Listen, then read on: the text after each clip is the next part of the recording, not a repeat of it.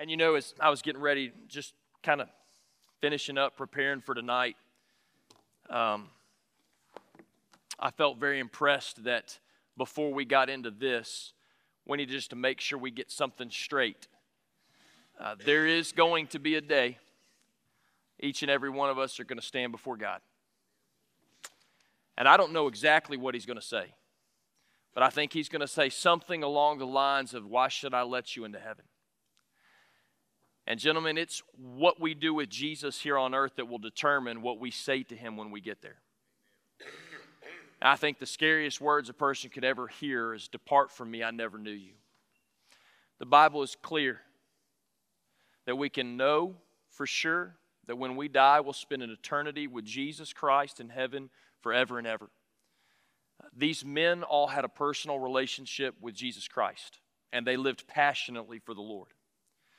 And I'm thankful for that. But I can't help but think in a room this size, statistics would tell us that not every man sitting around these tables and somewhere in this room are saved. And so I just want to say to you just a couple of things really quick. The Bible says that all have sinned and fallen short of the glory of God in Romans 3:23. All. That's you and me and everybody that's ever lived and everybody that's living now and everybody that's ever going to live will sin.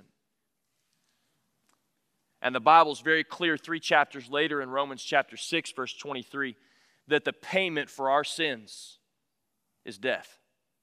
That's a separation from God forever and ever. That's not talking about a physical death, it's talking about a spiritual death. That our sin separates us from God, and there is no way that you and I can bridge that gap from us to Him because we've made a great divide, and there's no possible way to get to Him. And that's why some and many think the greatest verse in the Bible, John 3:16, that everybody knows, and sports guys write it on their face and everything else. But it's so true. For God so loved the world that he gave his only Son, that whoever believes in him should not perish, but have everlasting life. That word perish is very similar to that word death. For the wages of sin is death. What he's saying in John 3:16 is you don't have to experience that death because Jesus Christ went to the cross and paid that death for us. He paid that debt that you and I couldn't pay so that you and I don't have to pay for it. And He bled and He died on that cross and He rose again three days later to defeat sin, to defeat hell, to defeat the devil. And He offers the free gift of salvation to anybody that calls upon the name of the Lord. You've heard our pastor say this. If you've been here three weeks, you've heard him say it at least three times. if you've been here a thousand weeks, you've heard him say it at least a thousand times. What do you do? You've got to repent of your sins. That means to turn your back. I'm walking that way, and I say, I don't want that. You make a 180 degree turn. You say, I don't want that lifestyle anymore. So you repent, and then you believe. Believe that Jesus died and he rose from the dead. He tells us in Romans confess with your mouth the Lord Jesus and believe in your heart that God has raised his son from the dead, and you will be saved. My favorite word in the entire New Testament is right there in that verse the word will. If you confess and believe, you will be saved. It doesn't matter the color of our skin. It doesn't matter how much money we have in the bank. It doesn't matter what our occupation is. It doesn't matter how young or old we are. If you confess and believe, you will be saved. So we repent of our sins, we believe that Jesus died and rose from the dead to save us, and then we receive Jesus as our Lord and Savior. We say, Lord, we can't do this, and we want to receive you into our lives. And He promises us that if we will do that, He will enter into our lives. But here's the reality you can know this all you want. But until it is a reality in your life, you will spend an eternity separated from God forever and ever. And so I want to just ask you to bow your heads for just a moment. And I just want you just to, to, to, search your own heart. I don't know if you're saved. I, the Bible says you'll know them by their fruit. I could guesstimate, but that's not my job. My job is just to proclaim the gospel of Jesus Christ and then let the Holy Spirit do the work He will do. So, with your heads bowed and your eyes closed, I just want you to ask yourself Do I have a personal relationship with Jesus Christ? Not has there been a time in my life where I, I, I, may have thought about it, or not even has there been a time in my life where I've been baptized, but have I received Jesus Christ into my life as my personal Lord and Savior? I want you to answer that question in your own mind and heart. Yes, I know you as Lord. Or you may answer the question with, I know mentally that He's God, but I've never received Him into my life. And I want to say to you, this is not a scare tactic. This is not a, you've got to do this right now or else. This is just reality. We do not know what tomorrow will hold. Those guys that got in that plane did not know what was going to happen. And you don't know what's going to happen either. And I would plead with you to spend some time with Jesus and just say, Am I a believer? Has Jesus Christ come into my life and saved me and changed me? And guys, if if if there's never been a moment for you where you've totally surrendered your life, you said, Jesus, I'm a sinner and I need you. That I want you just right where you are. You don't have to say anything out loud. You don't have to raise your hand. You don't have to stand up. You don't have to come up here. I want you just right there. I just want you to just, just cry out to the Lord. Lord, I don't know you as my personal Lord and Savior. You say it however you want to. Lord, I, I know that I have sin in my life. I know that I've sinned, and I want to repent of that. I don't want that lifestyle anymore. And Lord, I believe. I believe that you're Jesus Christ, the Son of God. You bled and died on the cross, and you rose from the dead for me. And so, Lord, I, I believe that, and I receive you into my life. I just, I just want to encourage you right now, if you've never done that, to cry out to the Lord. Just from your heart to his heart. And the beautiful thing is, he says he will save you.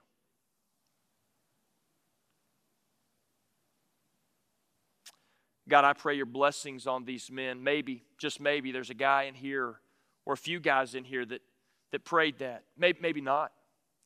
But Lord, maybe right now you're just you're, you're working on somebody. The Holy Spirit's convicting. The Holy Spirit's just drawing someone to, to uh, Himself. Lord God, I pray you're drawing these guys to yourself. And Lord, if there is anybody in this room that doesn't know you as their Lord and Savior, I pray they will not leave this room without talking to somebody and giving their life to Christ. Bless these men tonight as we talk. And Lord, we thank you that you love us and you died to save us. And we pray this in your precious name. Amen. Guys, we're going to jump into this, but if you don't have a relationship with the Lord and you want to talk to somebody, myself and Noah will be at the back at the end, and we would love the opportunity to have a conversation with you about that. Well, continue to pray, but we're going to jump into this study now and uh, we're going to see what the Lord would have for us tonight. All right, here's a question I want you to talk about around the table. We'll just take a few minutes to talk about it. But the question is what keeps a person from not totally forgiving someone else or themselves when wronged? Now, I don't know about you, but sometimes it's hard to forgive yourself. Sometimes it's hard to forgive someone else. But what makes that so difficult? What, what keeps a person from actually doing that? Uh, the answer could be pride. The answer could be I just want to sweep it under the rug and move on. I don't know what it is. But let's take a couple minutes around the table, talk about what keeps us from doing that, and then we'll come back in just a moment. All right, guys. I would imagine there were some things talked about, things that keep us from, from for, for forgiving someone else or maybe forgiving ourselves. Um, I've shared with some of you that I, I was uh, uh, taking some medicine for my back about a year ago, and it was it really messed with me emotionally and mentally. And uh, I just I wasn't the kindest person to my wife. I'm just gonna be honest with you. And it went on for a couple months until we realized what was going on. We thought it was a spiritual warfare. We thought it was an attack from the devil, and it was. But it was kind of this medicine. And uh, so I got off of that, and um, and uh, immediately she said, "You're a completely different person." I said, I, "I hope that's a good thing." And she said, "Yes, I've been waiting for you to come back." And uh, I, I asked her about a week later, I said, Can you forgive me? And she said, You've already been forgiven. But I'll be honest with you, for a couple weeks, I really struggled. Just thinking about how I had treated her, and just and, and nothing majorly bad, but just just not kind. And it took me a little while to actually forgive. And, and, and, and I'll be honest with you, it was my pride. Because my pride said, You were too good to be able to do that. And God had to remind me, There's nothing good in you, buddy, except for me. And it really, I mean, kind of squashed me a little bit. And sometimes we need squashing. Sometimes we need to be reminded we're not anything without Him. And it wasn't until that moment where I came to realization and I, I actually forgave myself, I'll be honest. It was just a sweet moment with the Lord. But you know, as I was thinking through forgiveness, uh, we're going to go to the story of Joseph in uh, Genesis chapter 45. We're going to look at the first eight verses. You know the story pretty well, or, or most of you probably do, but let me just refresh your memory if you don't. Uh, Joseph was one of many brothers, and uh, he was really the favorite of the father. The father showed him favoritism. He didn't have to work as hard as the others. They're out in the field working hard, and he's kind of around dad a lot. And dad gives him this big, colorful robe and sends him out there. And the brothers are very jealous of him, and they see him coming from afar off, and they really just didn't like him. And Joseph had some things in his own life that he was going to have to deal with, to be honest with you. There was some pride and some things he had to work through, but but uh, the Lord was still going to use him mightily. And so the, the brothers end up throwing him in a pit and saying, let's kill him. And one of the brothers talk him out of it. Well, they end up selling him into slavery. Now, can you imagine taking your blood brother and selling them into slavery? And so he ends up in Egypt and what ends up happening is he ends up going and getting kind of high up in this house, getting in some trouble, and he didn't do anything, but he gets thrown in prison. He ends up getting kind of high up in the prison, and finally he gets before Pharaoh, and Pharaoh says, This guy's wise. And so Pharaoh puts him second in command. And the Lord had given some dreams, and he interpreted them, and he said, Listen, a plague is coming, a famine is coming, and we got to get ready. And so he begins to put together, I mean, he was just wise. He was wise beyond his years. He had the anointing of the Lord to be able to understand what to do. And so they began saving and putting food back and preparing for this famine. And so God ends up using them to save many, many, many, many, many people. But a group of those people that were end up saved by this is Joseph's brothers. They're hungry, and so they go to, to, to Egypt to get food, and they're going to go before the brother and they're going to beg him for food. Of course, Joseph's all dressed up. I don't know exactly what he looked like, but they don't recognize him. Now, it's been a long time, and also, they've pretty much thought for a long time he's probably dead, you know, because who knows if he's made it through this slavery. And so Joseph knows who they are, and there comes a moment where Joseph just can't handle it anymore. He has to send everybody out, and he has to reveal himself to them. Now, I just wonder for a moment how many times Joseph had actually played this through in his mind. Like, how's this going to go? You know? Are they going to run away in fear? Are they going to be angry? Are they going to be scared? You know, what's it going to be like? But yet he's obedient to the Lord. And so we pick up in Genesis uh, chapter 45, verse 1. It says, Joseph could no longer keep his composure in front of all his attendants. So he called out, Send everyone away from me.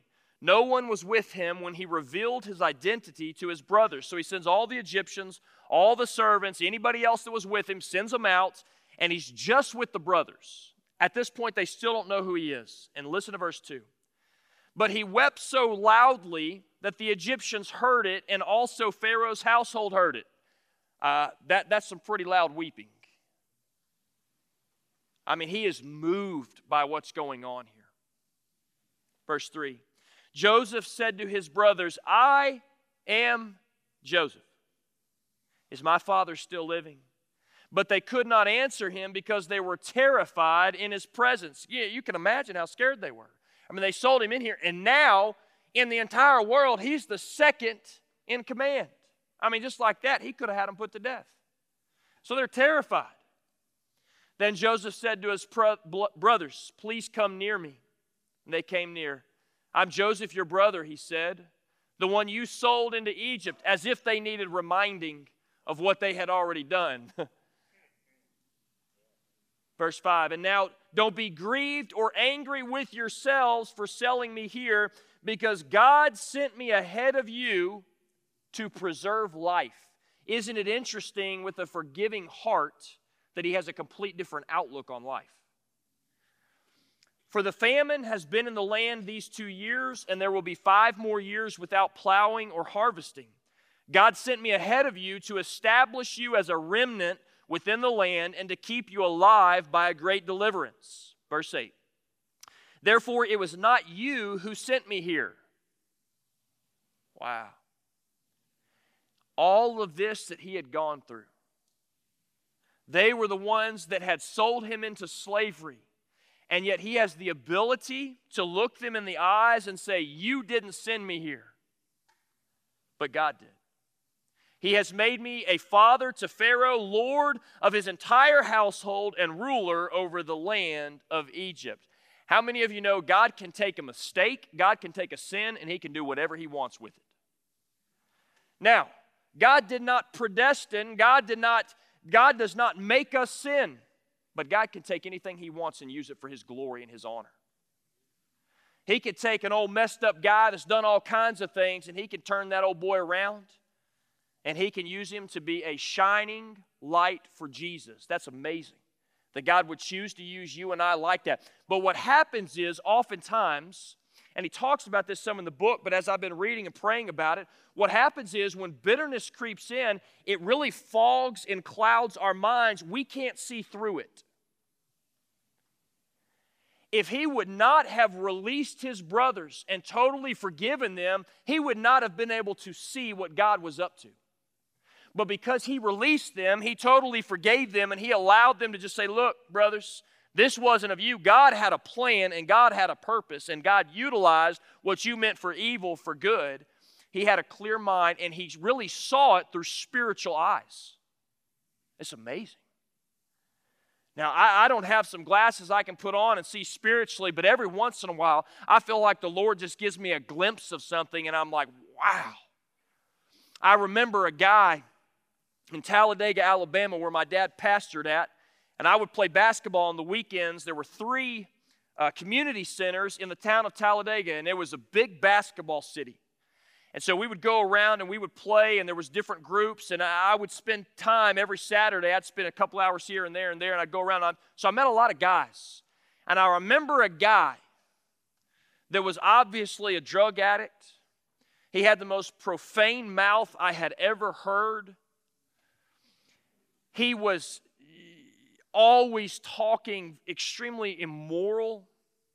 And I remember this guy and thinking, I'm just going to stay as far away from him as I can. But I remember my dad never could. He's always drawn to him, he's always sharing the gospel. I remember him getting saved. And I can remember the same guy coming to those gyms to play basketball, and, and God began to work on him and change him. And I can remember it was almost as if I remember praying one day and saying, Lord, I've never seen anything like this. But it's almost as if the Lord had let me see just these scales be taken off this guy's eyes. And it was almost as if when he walked in the gym prior to that, I saw this dirty, nasty guy. And now I saw this clean vessel that God was using. It was amazing. And I think when Joseph released them and totally forgave them, he had this, this complete clear mind and he had these clear eyes to be able to see what God was up to. So I want to give you a couple things here, real quick, just from this passage, and then we're going to look at a couple things in the book. Number one, from this passage, forgiveness is difficult. But you think about this this is not three months after he had been sold into slavery. Joseph had had years to work through this, right? You know, when someone just, you know, takes the last piece of cake and it was yours, you can get over that pretty quickly right? You just go buy another cake. You, you could forget. But man, when someone steals somebody or somebody hurts you, or somebody hurts somebody you love dearly, it's a little bit more difficult. Or when somebody stabs you in the back, not physically with a knife, but maybe in, a, in, in business, or maybe uh, uh, I, I, was talking to a guy just yesterday, uh, not here at the church. I, I met him uh, over at Goodwill of all places. I was over there looking at something, and, and I was talking to this guy, and uh, he said, I, he said, "Did you shop here often?" I said, "You know, every once in a while I just pop in. I had a few minutes, and I was close by, so I popped in." And he, I said, "Do you shop here often?" And he said, "Well, ever since I lost my job." And this guy just went on a rampage. I didn't even ask him any questions about losing his job and how his best friend that he was in business with had stabbed him in the back. And he, he tells me all this stuff, and I'm thinking, wow. And so we began talking about it, and I said, Well, have you been able to forgive him? And he used some very colorful words about how not only had he not forgiven him, he was never going to forgive him. And it opened up an opportunity to talk about this book, but I was just reminded that forgiveness is difficult. And apart from Jesus Christ, it is almost impossible. Now, we could say maybe the words, But what happens is so often, especially in our culture today, when we're dealing with counselors and therapists that aren't focused on God's word and coming from a biblical worldview, what they're looking for is behavior modification, not heart change. You see, when we talk about heart change, we're talking about heart transformation. God would take and transform your heart, and the behaviors will follow that. But the issue is if you're just focused on changing the behaviors and the heart, there's no, been no heart change, you're going to revert back when you get in a tough spot. And so I think for a lot of people, it's very difficult. When I was talking to this guy at Goodwill yesterday, I thought to myself, this guy can't forgive because he doesn't know how much he's been forgiven already. And so forgiveness is difficult. Second thing we see in this passage, there's all kinds of things we see, but forgiveness involves a heart change. I just talked about it. It's a heart change. You have to take that and give it over to the Lord. You got to give it over to the Lord. I had breakfast with two pastors that are at other churches this morning. We were praying for harvest, and we coached a little basketball team together that are all three of our boys play on. So we were praying for the boys on our team. And, and so then, then we're just talking through some things, and one of them said, You know, as I was teaching some students the other day, I was reminding them that their identity is not in their school, it's not in their family name, it's not in their, the way they're built, it is in Jesus Christ. And when your identity is in Christ, he said, here's the deal. When someone comes at you and they say something, you're a terrible person or whatever, he said, I just take that and I go back to my prayer closet and I say, hey, Lord, so and so said this yesterday. And he said, I just lay it at his feet. And then if the Lord comes back and says, you know what, there's some truth to what they said. You are a very arrogant person. He said, then I got to turn around and deal with it. He said, but sometimes that's just the devil at work, and the Lord will say, don't worry about that person. You just keep following me. And I thought, there's a guy that gets it. His identity is in Christ, and he's able to have a clean heart and forgive. So forgiveness involves a heart change. Joseph, I'm sure, did not always feel the same way as in this passage probably right there at the beginning. You, you, you, think when he was thrown down in that hole in the ground, he was like, oh, I forgive you guys. Everything's cool. Or what happens when they, he actually saw the money changing hands and him getting locked up or tied up and he's actually getting shipped off. Hey, guys, I forgive you. Joke's over. Uh, I, I'm sure that this was a process, but it takes a heart change. Forgiveness is freeing, though. You see, Joseph was able to get to a point where when he looked at his brothers, he could love them. He had love for him. And he was so, it was so freeing for him that he says, Hey, listen, he's not saying, I'm not saying what you did was right. I'm not saying what you did was good. I'm not, uh, I'm not saying everything about what you did was, but here's the deal I forgive you. Because God had a plan. God had a plan. So it's freeing. And the last thing is forgiveness changes thinking, it changes the way you think when you forgive somebody, I'll be honest with you, there was a guy for a few years I, I really struggled to forgive. And every time I saw him, every time I saw something that reminded me of him, my thinking got bad again. I was at the, a game a couple weeks ago, actually last week, my daughter was playing. And if you ever want to really have your blood pressure rise and really get frustrated, go to a 10 year old, 10 and under girls basketball game.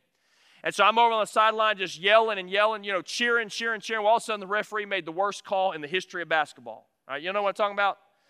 And I, I jumped up and, and, and I, I, I wasn't ugly by my tone, but I just let the guy know, Mr. I said, Mr. Referee. So I showed him honor, okay? I'm trying to justify it here, okay? I showed him honor. I said, Mr. Referee, I said, that's possibly one of the worst calls I've ever seen in my entire life. I sat back down. My mother in law, my, my wife's sitting here, my mother in law sitting over there. I turned to my mother in law and my wife. I said, I'm about to get in the flesh. My mother in law said, You did 10 minutes ago. and I thought, Boy, she is right. She is right. But you know what? That referee's going to make mistakes. I got to just forgive it and move on. There's a lot of game to be played. You see, when you're able to forgive, it changes your thinking. And when you start to change your thinking, you start to change your vocabulary and the way you respond to situations. So I think about Joseph and I think about everything he went through. And then we come to this verse at the end in Genesis chapter 50, it's verse 20. And Joseph said, You planned evil against me. God planned it for good to bring about the present result, the survival of many people. How many of you know when you go through something really difficult, you can grow through that? And you could come out on the other side a much better man because of it if you choose to look at it the right way. And what Joseph was able to do here by forgiving, he was able to walk out on the other side and being able to look at it with a godly mindset. So when we're looking at this book, he says on page 20, we're going to tie all this together in just a moment. He says, totally forgiving someone doesn't necessarily mean we want to spend our vacation with them, but it does mean that we release the bitterness from our hearts concerning what they've done. I heard a guy say it like this one time. He said, you know, he was a comedian, but he said, uh, he said, how many of y'all have those family members you would cry at their funeral, but you do not want to go on vacation with them? Those type of family members? And you've tricked ourselves into thinking, well, if we get really close, we're going to have to go on vacation, we're going to have to spend all our family times together, we're have to go to Christmas. Not necessarily. When we talk about forgiveness, he says it doesn't mean that you're going to spend every waking moment with this person, but what it does mean is that in your heart, you're going to hold no bitterness towards this person. You're going to totally release them from what they've done to you. And so, what he does say in this next couple pages, and this is the one reason that I appreciated the book so much, was he said, in order for us to talk about what total forgiveness is, we need to spend some time talking about what total forgiveness isn't.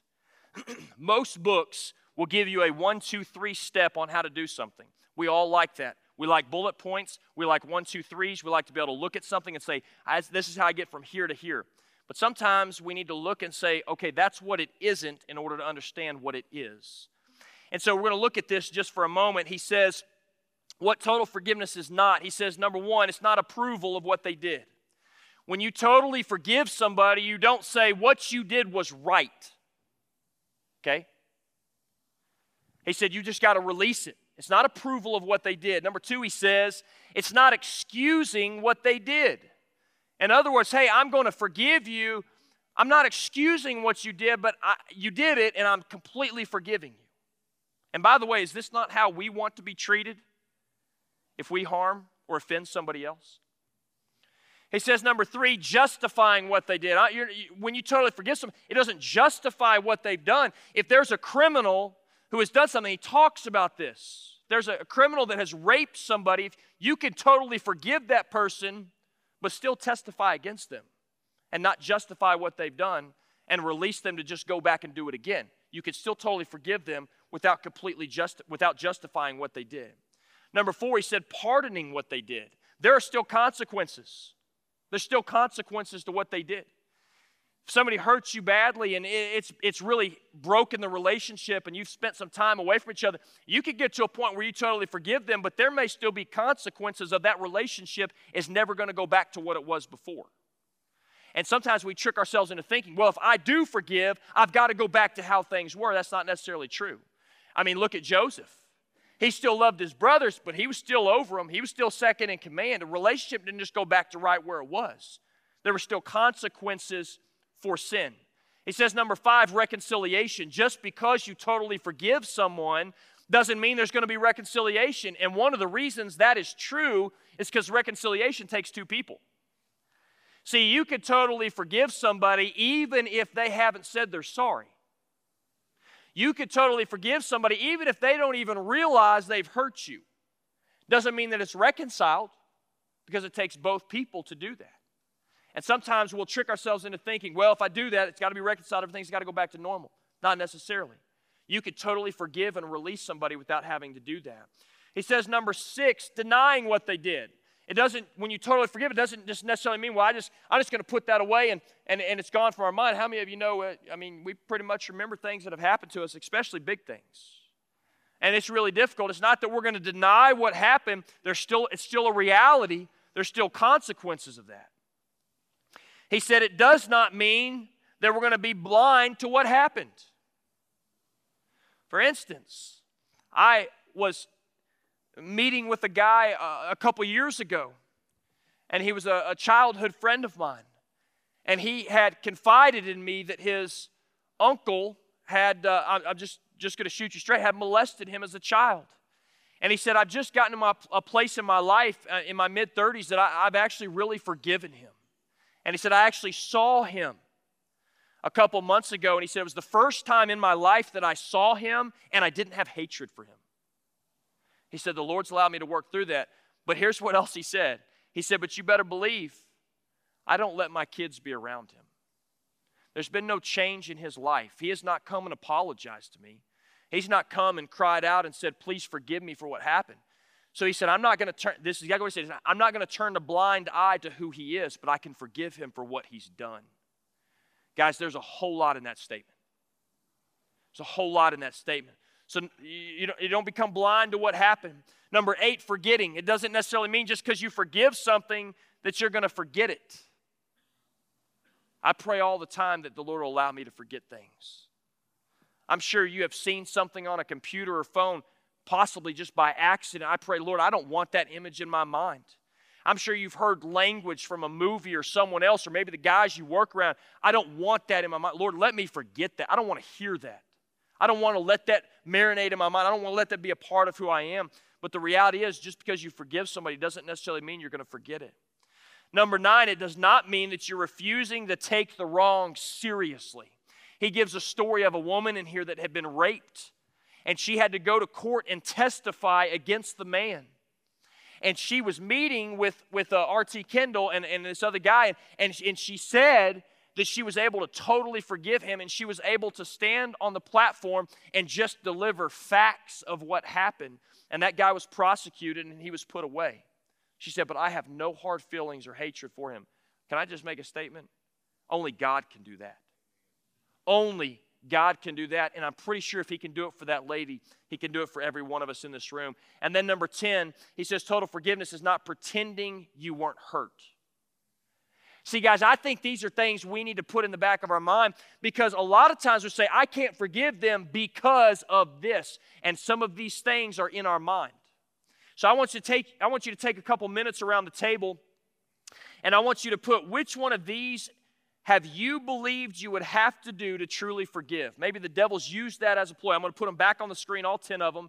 But which one of these have you thought, man, if I forgive, I mean, we got to go to lunch together. We got to sit across from the Christmas table together, or I have to forget, or I have to just deny what they did, or I have to turn a blind eye. Satan is using some of these things, I think, and Dr. Kendall talks about in his book of holding people back from truly forgiving.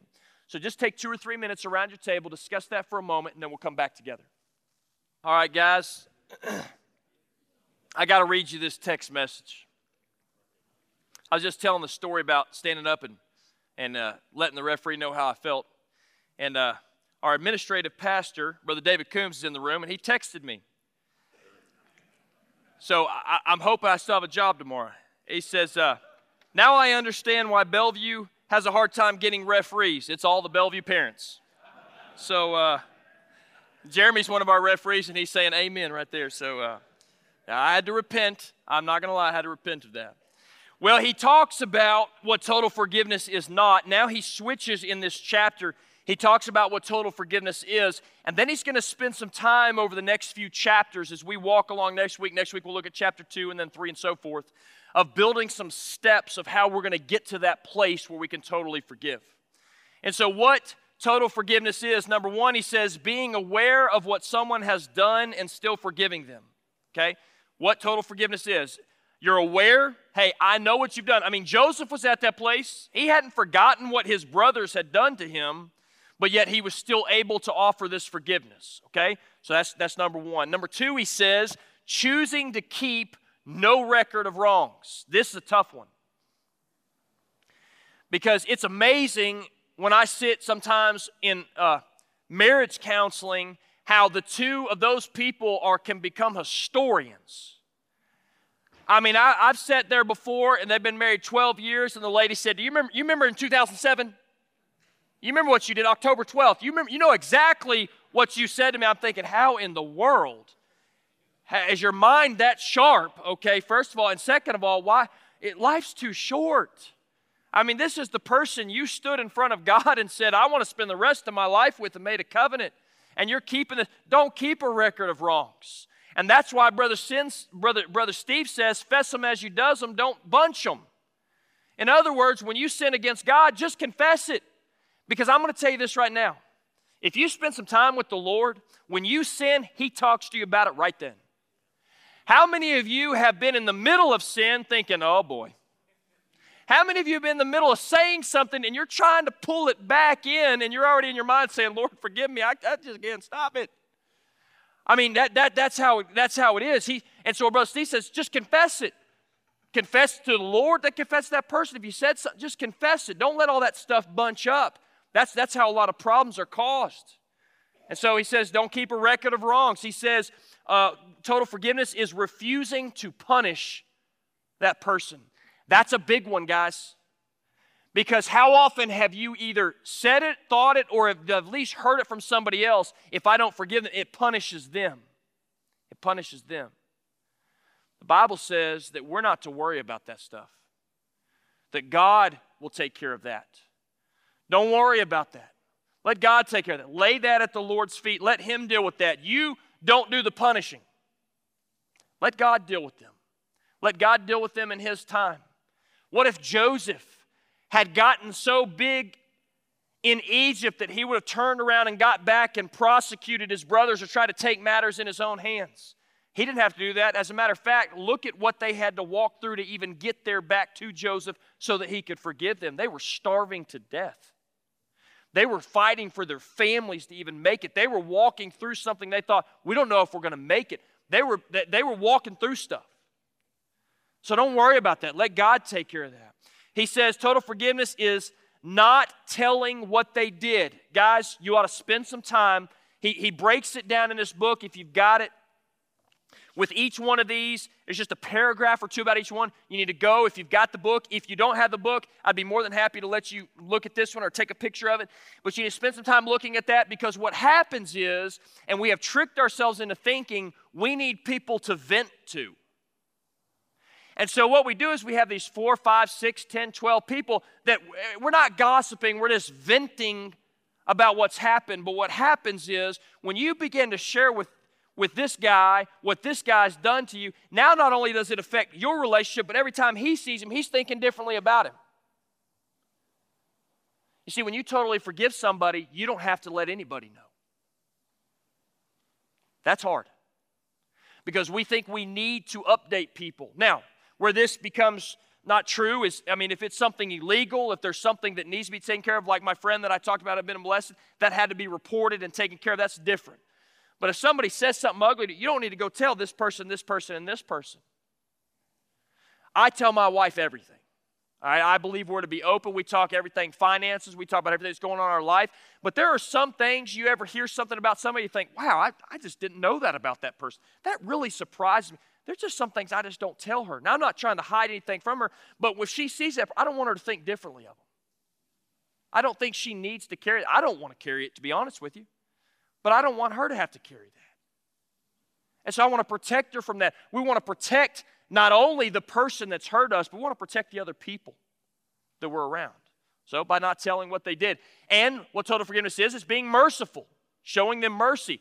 Aren't you thankful for God's mercy on our lives. My word, if we got what we deserved, it'd be ugly. He says what total forgiveness is is gracious. Being gracious. He says total forgiveness is an inner condition. It starts with the heart. And that's why I was saying earlier that it's a change of heart, it's a transformation. It's God doing the work in you and then it coming out of you. He says it's an absence of bitterness. I love that description of total forgiveness. It's an absent absence of bitterness. There's no bitterness in me. Now, here's one. When I read it, it surprised me, and then I read his description on this. It's forgiving God. You say, well, I, I don't have any hard feelings towards God. I don't, I, well, when we go back to Genesis chapter 3, we talked about this in life group on Sunday. Isn't it interesting? Adam's first response to God was blaming God and Eve. Not only did he say, It's the woman, but it's the woman you gave me. I would imagine that there was some conversations between Joseph and the Lord at some point says, All right, Lord, why are you punishing me? And he could have very easily gotten bitter towards the Lord. And then lastly, he says what total forgiveness is it's forgiving ourselves. And guys, he says in this chapter, he says, we're going to talk a lot more about that in a later chapter. many of you talked with me afterwards last week about forgiving ourselves, and we're going to deal with that and talk about that. So here's the last table discussion I want you to discuss around your table. Is which one of these seems to be your biggest struggle in the forgiving process? Because, by the way, it is a process. It is a process. There's some things that's just easy. There's other things you say, I'm going to have to pray about this. I'm going to have to think about it. I'm going to have to work through this. So, which one of these seems to be your biggest struggle in the forgiving process? There's the 10 of them.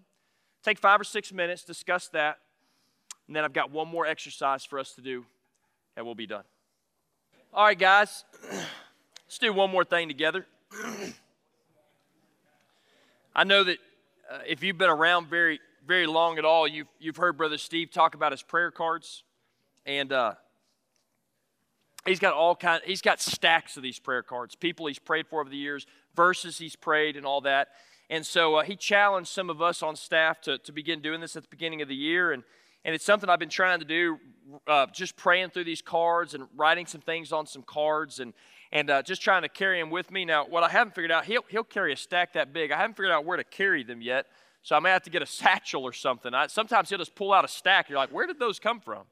Uh, and he, he's just praying through these. I mean, I've seen him in the middle of you know, just uh, stuff going on everywhere. He's just sitting over there, just praying through his cards, praying through his cards, praying through his cards. It's a plan that he's got in place so that he doesn't forget some of the things God's called him to pray about. How many of you know if you don't have a plan, you're in trouble? I told my wife one time we're going on vacation. She said, Where we're going? I said, I don't know. We're just going to make it up as we go. She said, That ain't going to happen. I said, No, it'd be fine. We just get in the car, and, and it didn't happen. I'll be honest with you. So, uh, because we didn't have a plan, we had to sit down and get us a plan. And so I don't know what you have. Uh, it's something we can provide for you. I thought about putting these on the tables tonight, but I don't want to just add one more thing for you to try to just add to your schedules. If it's something you would like, uh, if you want to let me know, you can respond to the email or something and say, hey, I'd like some of those prayer cards. We can get them for you. But what I have done on the tables is just a blank card. So I want everybody to get one of those blank cards.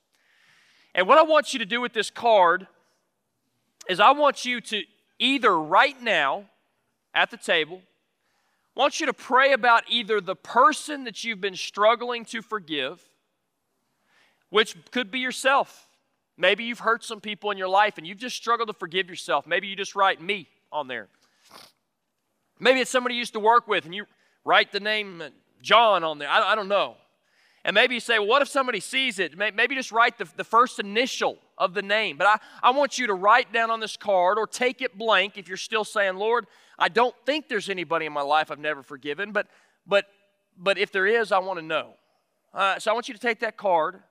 I want you to write their name on it, and then I want you to do something with it. I want you to take your wallet, and I want you to, and I'm going to write on mine in just a second. I want you to put it right at the front of your wallet, right there, just like that. I don't know what kind of wallet you have, but maybe it's right when you open up. Put it in front of your, your, your debit card or whatever you use. But I want you to put it there, and every time you open that, if you've written somebody's name on there, I just want you to say, Lord, let's, let's say if, if the name's John's written on there, I want you to say, Lord, I don't know where John is, but I pray right now you'll bless him in the name of Jesus Christ.